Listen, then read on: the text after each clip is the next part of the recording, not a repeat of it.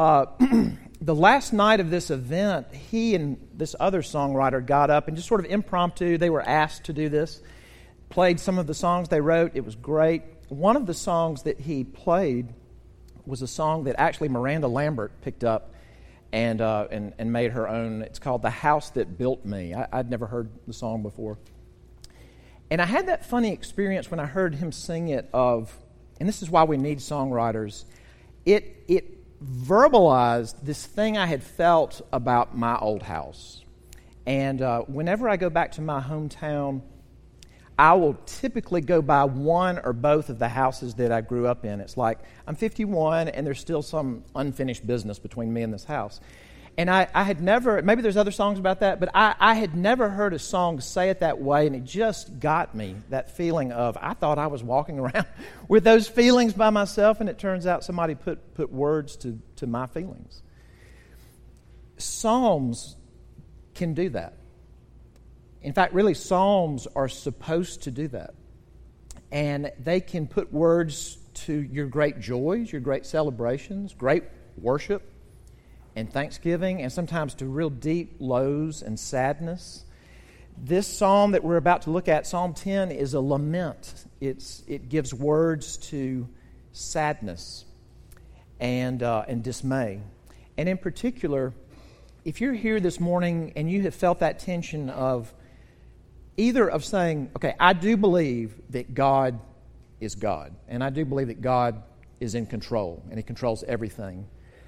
Or you're at least saying, well, I, I know that the Bible claims that that's true. Maybe I'm, I'm not sure yet, but I know the Bible says that. But I'm looking around at the, at the world, and there's just so much evil. And, and there's evil with children, and there's evil with the elderly, and there's evil with everybody in between and there's evil in rich areas and there's evil in poor areas and I, I feel overwhelmed by global news i feel overwhelmed by local news and, and why doesn't god do something? And i want you to know that, that not only is, are the scriptures not frightened of that question it actually gives you words to express that. This is a song to say that. Um, if, if you feel overwhelmed by the tension of evil and suffering in the world, and I thought God was powerful and loving, then this psalm is to give you words. Psalm 10. Why, O Lord, do you stand far away? Why do you hide yourself in times of trouble? In arrogance, the wicked hotly pursue the poor let them be caught in the schemes that they have devised. For the wicked boasts of the desires of his soul, and the one greedy for gain curses and renounces the Lord. In the pride of his face, the wicked does not seek him. All his thoughts are, There is no God. His ways prosper at all times. Your judgments are on high out of his sight. As for all his foes, he puffs at them. He says in his heart, I shall not be moved. Throughout all generations, I shall not meet adversity. His mouth, his mouth is filled with cursing and deceit and oppression. Under his tongue are mischief and iniquity. He sits in ambush in the villages. In hiding places, he murders the innocent. His eyes stealthily watch for the helpless. He lurks in ambush like a lion in his thicket. He lurks that he may seize the poor. He seizes the poor when he draws him into his net. The helpless are crushed, sink down, and fall by his might. He says in his heart, God has forgotten, he has hidden his face, he will never see it. Arise, O Lord. O God, lift up your hand. Forget not the afflicted. Why does the wicked renounce God and say in his heart, You will not call to account? But you do see, for you note mischief and vexation, that you may take it into your hands. To you, the helpless commits himself. You have been the helper of the fatherless. Break the arm of the wicked and the evildoer. Call his wickedness to account till you find none. The Lord is king forever and ever. The nations perish from his land. O Lord, you hear the desire of the afflicted. You will strengthen their heart. You will incline your ear to do justice to the fatherless and the oppressed, so that man, who is of the earth, may strike terror no more. This is God's word. Let's pray together.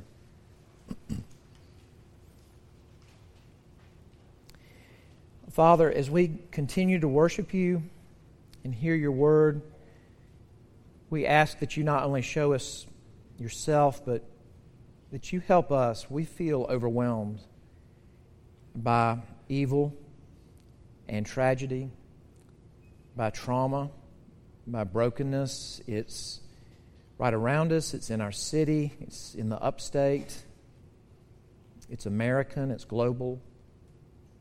Uh, please cause your word to have its way with us. And we ask this in Christ's name. Amen.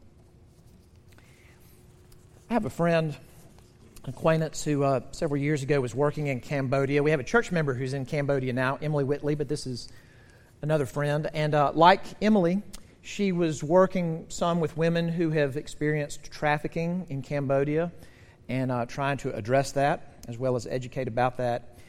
And when she was abroad, she, she kept a blog so that people could know what she was doing and, and even would show photos of where she works. And so several years ago, she posted a, a blog post. It's called uh, She Wore Blue Pajamas. And I want to read you just a few parts. She talked about she was waiting for her, uh, the guy, the, the tuk tuk driver, the guy that pulls the, the cart that you sit in and go somewhere.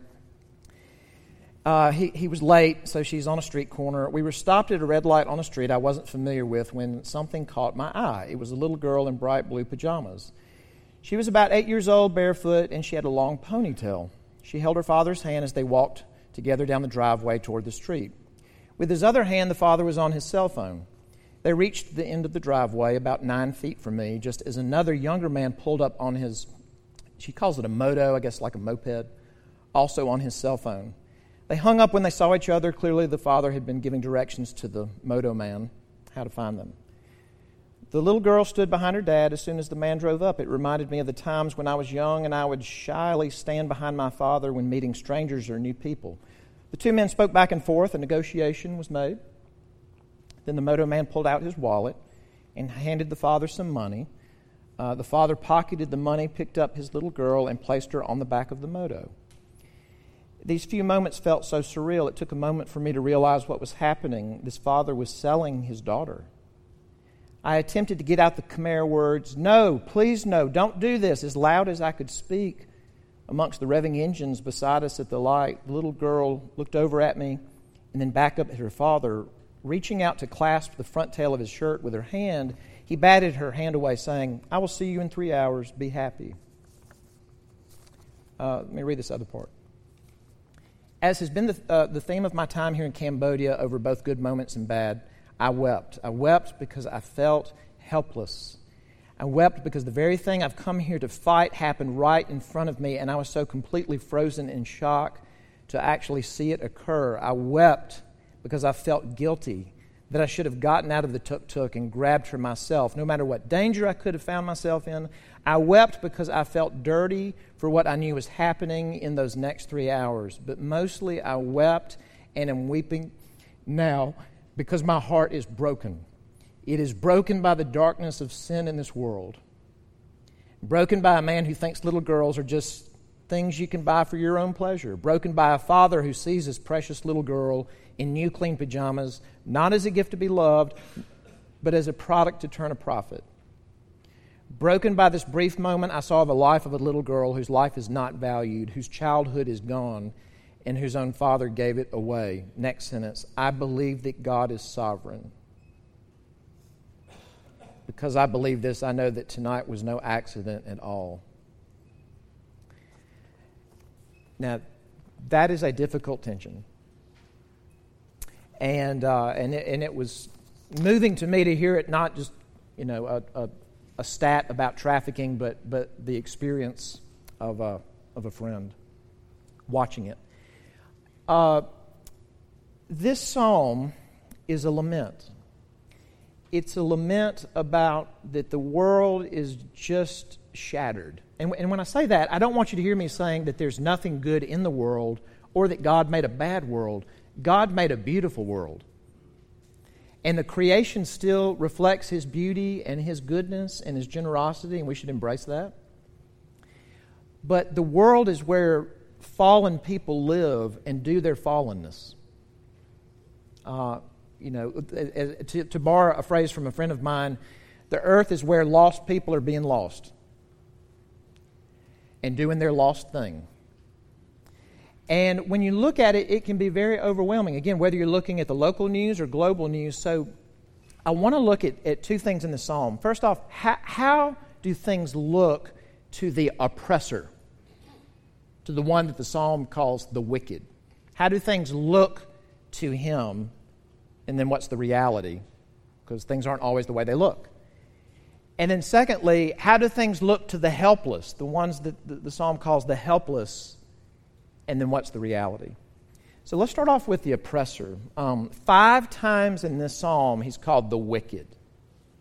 The wicked. That's a biblical category. It's those who reject God, do not want God, don't need God, don't follow God.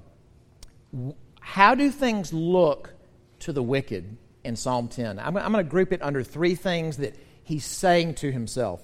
The first thing he's saying is the strong survive it's, it's almost like he's, he's doing Darwinism before there's Darwin. That there's, there's survival of the fittest, there's opportunity for me and my desires, whether the desires are sexual or financial or power or whatever, that I can get my needs met through the weak. So, where do you see that? Look in verse 2. In arrogance, the wicked hotly pursue the poor. Go to verse 3. For the wicked boasts of the desires of his soul. So this is all about what he wants, what he wants and thinks he needs. And then go down to verse 8. He sits in ambush in the villages. In hiding places, he murders the innocent. His eyes stealthily watch for the helpless. He lurks in ambush like a lion in his thicket. He lurks that he may seize the poor. He seizes the poor when he draws him into his net survival of the fittest. I'm going to prey on the weak. So, first thing, the strong survive. Number two, I'm getting away with it. No lightning bolt is falling. Nobody's hauling me off. I'm getting away with it. Look in verse 6. He says in his heart, I shall not be moved. Throughout all generations, I shall not meet adversity. His mouth is filled with cursing and deceit and oppression. Under his tongue are mischief and iniquity, which leads him to the next thing, which is what? God is a joke. And, and there's this interesting tension in here, in that on the one hand, it says he renounces God, and on the other hand, it says that, well, I know that God won't call me to account. So there is no God, but the, I know that God won't call me to account. One commentator said he's an atheist, but he's not good at it. Uh, look in the second part of verse 3. The one greedy for gain curses and renounces the Lord. Verse, verse uh, 11. He says in his heart, God has forgotten. He has hidden his face. He will never see it. Look in verse 13. He says in his heart, You will not call to account. Now that's how it looks to him. The strong survive. I'm getting away with it. God is a joke. Now, what is the reality? Look in verse 5. And it's interesting the way this is written because if you take the middle phrase out of verse 5, it just sounds like it's talking about how bad the wicked are. If you took the middle part of verse 5, it says, His ways prosper at all times. As for all his foes, he puffs at them, Pff, smirks. But what's embedded in the middle of verse 5? Your judgments, God, your judgments are on high out of his sight. In other words, he can't see it, but the divine judgments are already in place. And then get this one. Look in verse 14. This is very understated. It says, You note mischief and vexation. And that might sound like a little bit of a letdown. We're talking about global evil, terrible things done to children and it says you note mischief and vexation. That could, it almost sounds like God with his you know glasses and a clipboard saying, "Okay, terrible things, terrible things over here, March 10th, 2019." One thing I've noticed, I don't know if other countries are this way, but it seems like the American military is really good at this, at giving very dangerous things sort of innocuous names, very low key names. And one example, this, this might be a more famous example because of the, uh, the, the Osama bin Laden raid. SEAL Team 6, the elites of the Navy SEALs, do you know what their official name is? Naval Special Warfare Development Group. They're just developing stuff. Uh, you would never want them to develop anything special regarding you unless it's your rescue or extraction. Uh, ask anybody that they've developed something for. Uh, that, that, when you know what they do, what they're capable of, where they operate, that word development is loaded. When the psalmist says, God, you note mischief and vexation, what he's talking about there's a parallel actually in the book that we just finished hebrews it says in hebrews 4.13 no creature is hidden from god's sight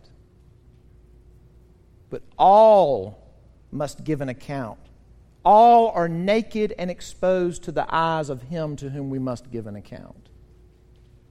God sees everything and notes it, remembers it all, and his judgments are in place. The wicked can't see that. How do things look to the victim? And uh, the, the victims are given different names, different, there's different identifications in this, in this psalm. You get the poor, uh, the innocent, the afflicted, the oppressed. Talks about the fatherless, which we're thinking about this morning. The special burden of God, the fatherless, are mentioned twice in this psalm. I'm going to just kind of lump all that together with another one of the terms that's used several times the helpless. And here's the thing for most people in this room, I'm not saying I know everybody's story, but for most people in this, in this room, you have means and you know how to get justice. You have resources. You have recourse. You know people that can help you out. You have social capital. I mean, you, you and I, for the most part, have not experienced what it's really like to be helpless. Like that girl put on the back of that moped is helpless. All right, this is about the helpless. And, and by the way, I looked up just out of curiosity the website of a local nonprofit that works with children uh, and, and um, young adults who are trafficked. And it said if you're going to understand trafficking in our area, you're talking about South Carolina, the upstate, you've got to understand supply and demand. And when they're explaining who the supply are of those who are trafficked, first, the first two they list as being at risk runaway children, kids in the foster care system. So, all right, how do things look to the helpless? Because this is not an abstraction. The first should be obvious. It looks like we're being hurt. Uh, look in verse 10. The helpless are crushed, sink down and fall by his might. That's not God's might, that's the oppressor's might. So, what do they do? And that's where you get verse 1. Because verse 1 is the question that you have to ask, and that is Doesn't God care? Why, O oh Lord, do you stand far away? Why do you hide yourself in times of trouble? And, and I, I want to hit this head on that for those who have either just kind of have heard a caricature of the Christian faith, or maybe they've heard about it and they're thinking about it, one of the greatest, maybe the greatest obstacle, or what some people would call a defeater, is the coexistence of claiming that God is all powerful and God is love and the existence of evil and suffering in the world. And not being able to reconcile those and finally saying, well, then the whole thing's incoherent. I can't deal with that. That's how it can look. What's the reality? I've already said this, but I want to underscore this. Look in verse 14.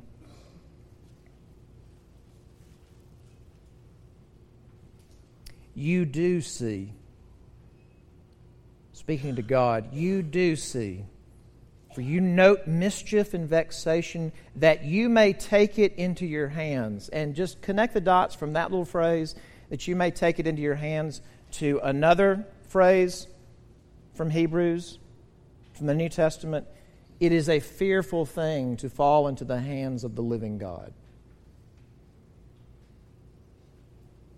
To you, the helpless commits himself. You have been the helper of the fatherless. Look in verse 17. O Lord, you hear the desire of the afflicted. You will strengthen their heart. You will incline your ear. What, what's the reality that neither the oppressor nor the victim can really see? God is seeing and hearing everything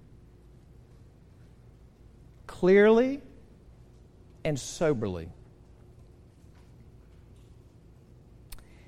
But you got to attach this last part and that is that what they can't see is that God is king. He doesn't feel like king, it doesn't look like he's king to the oppressor or to the victim. Verse 16 The Lord is king forever and ever, the nations perish from his land. Now, what does that mean? That God is king? Because if you just say, well, that means that God is all powerful and he rules over all, then we're back, we're back to where we started. Is that, well, if he's all powerful, if he's king over heaven and earth, why doesn't he jump in and do something? And I, I, want to, I just want to go straight through the front door on this one. The question that we cannot answer is why does God allow the level of evil and suffering in the world that He allows? I've never heard a satisfactory answer. I can't tie it up with a bow. Does that mean that's all we can say? No, because here's what you have to understand about this king. When we think king, we think power. This king stripped off his divine appearance and comes into the earth. See, there, there are no poor, there are innocent, but there are no poor, there are no afflicted, there are no fatherless, there are no helpless in heaven. And God is certainly not any of those things except innocent, pure. But he strips off his right to look like God and be treated like God. And he comes into a world, and he doesn't just enter it and sit in a palace and make divine pronouncements about how he should address the evil and suffering in the world, but he becomes poor. And he becomes afflicted. It's crummy to grow up in a Jewish peasant in a Roman controlled world in the first century, and that's right where he plopped himself. He becomes poor, he becomes afflicted, he becomes oppressed, and finally, at the end, where somehow all the anger of Rome and of Judea has converged on one person, at his death, he is the one person that we can say was totally, completely helpless. Because not only have those who are supposed to be his friends abandoned him, but even if you're abandoned, if you're one of God's people, God is your help. But on the cross, God is not his help. As he bears our punishment. And here's the thing when he does that, not only does he take away the sin and the guilt of all his people forever, but he breaks the power of sin in this world. He doesn't make it all disappear overnight, but he breaks the power of sin. And when he talked about his ministry, when he, when he went into a synagogue where he grew up, he unrolled the Isaiah scroll to a passage to read about coming to do justice. I don't know if you saw the reflection in the front of the bulletin. It's from an old, almost a 200 year old hymn, and it's based on a psalm, and it's about Jesus. And it's talking about the work of the Messiah. It says, uh, He comes to break oppression, to set the captive free, to take away transgression and rule in equity, to rule in justice. Our king stripped off his king robes to enter the broken, tragic world, to take away guilt and sin and break the power of sin. That's what kind of king he is. So, what do we do with that? Well, a couple of things. One is we pray. The psalm is a song and the psalm is a prayer. I, I just, I'm so appreciative that Gary said throughout his, his comments that for him and for Heather, their family, this began and continues to be something driven by prayer and calls us to pray. And, and here's what I want to say about this prayer. The reason this psalm can be helpful to you is I want you to compare verse 1 and verse 16. Look at verse 1. Why, O Lord, do you stand far away? Why do you hide yourself in times of trouble? Then verse 16. The Lord is king forever and ever. Same psalmist, same psalm says both. Why is that so important? Because if you only hang on to why, O Lord, do you stand far off and you let go of him being king, then you're going to become depressed or despondent or cynical or just kind of give up on the whole God angle. If you only hang on to the Lord is king and you let go of why, O Lord, do you allow these things, then you become shallow. You're kind of a person with a charmed life going, ah, isn't it great that God is in control? Isn't it great that God has got the whole world in his hands? It's Psalm 10 that lets you hang on to both and say, Lord, this world is breaking my heart. I don't know why one child on this earth of yours would go through that. And you are king. It's not either or, both and. It was interesting, that friend that I quoted, the way she ended her post was a call to pray. And uh, let me find it. Here's what she says Friends, could you do me a favor? Take a moment right now to pray for the little girl in the blue pajamas. Pray for her safety and for her heart to be protected. Pray she will not let the hurt, abuse, abandonment she must be feeling right now define her as worthless, jaded, or hopeless. Pray God will save her from the story she has been forced into. Pray for God to intervene and that she will come to know Jesus Christ. Pray that one day she will be able to believe there is a Father who will never leave or forsake her, who loves and cherishes her as his precious child. Now, that would have been fine, but then she kept going. But here's the really tough part to pray pray for the moto man, and pray for her father. Pray God will wreck their world, be it with the arm of justice or the arms of Christ. Those two men need the very same gospel you and I need every day. And the infuriating thing about that is that she's right. If we believe that the Bible is true, then we must believe there is no sin too great or too dark that the blood of Jesus Christ cannot cover. What a story of rescue that would be. A little girl, a pedophile, and a greedy, cold hearted father set free from their bondage and ushered into the kingdom of God. We're to be the people that pray about that. You know, in our community groups, uh, if we're going to do life together, if we're going to share life, we've got to pray about our jobs, our work, uh, health, relative. This is hard in my family. This is hard with a kid. Uh, we got to pray for those things. We should pray for those things. But we're to pray for the vulnerable. And that leads to the second thing uh, is that we are to be godly. And I've quoted this before, and I'll end with this, but the best definition I ever heard of godliness was by Sinclair Ferguson. who's a Scottish theologian, pastor. He used to be at First Pres in Columbia, South Carolina, till recently. And this is his simple definition To be godly is to be like God. It's not just a lot of Bible reading and a lot of prayer, although all of us could stand more of that, but it's to love what God loves and to hate what God hates. And God hates injustice.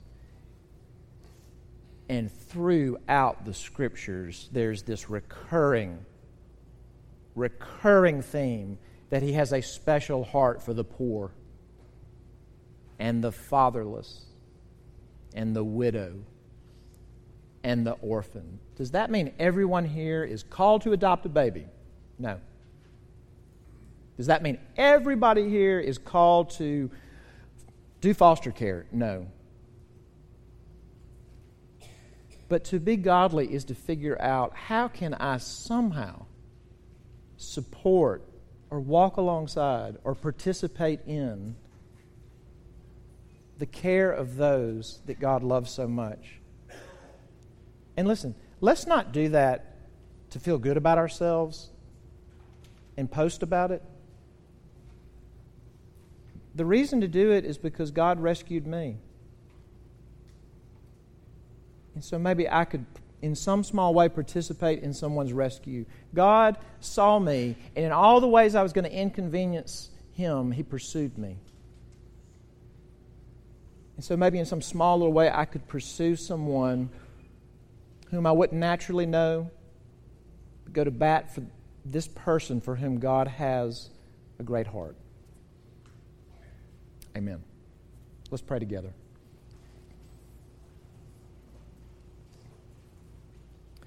Our Father, we pray that despite all that we see, and please help us not to look away from the unpleasant things, but to look at them, to move toward them. But despite all we see, would you convince us that you are King? That you see, that you hear, that you note mischief, that you will do justly. Your King has come, your King will come again. Father, cause us to love what you love change our hearts, break through our love of comfort. We pray for that girl who's now, I'm sure, a teenager, that her story would be one of rescue and redemption, being adopted by a father who loves her forever. We don't know her, but you do. We pray in Christ's name. Amen.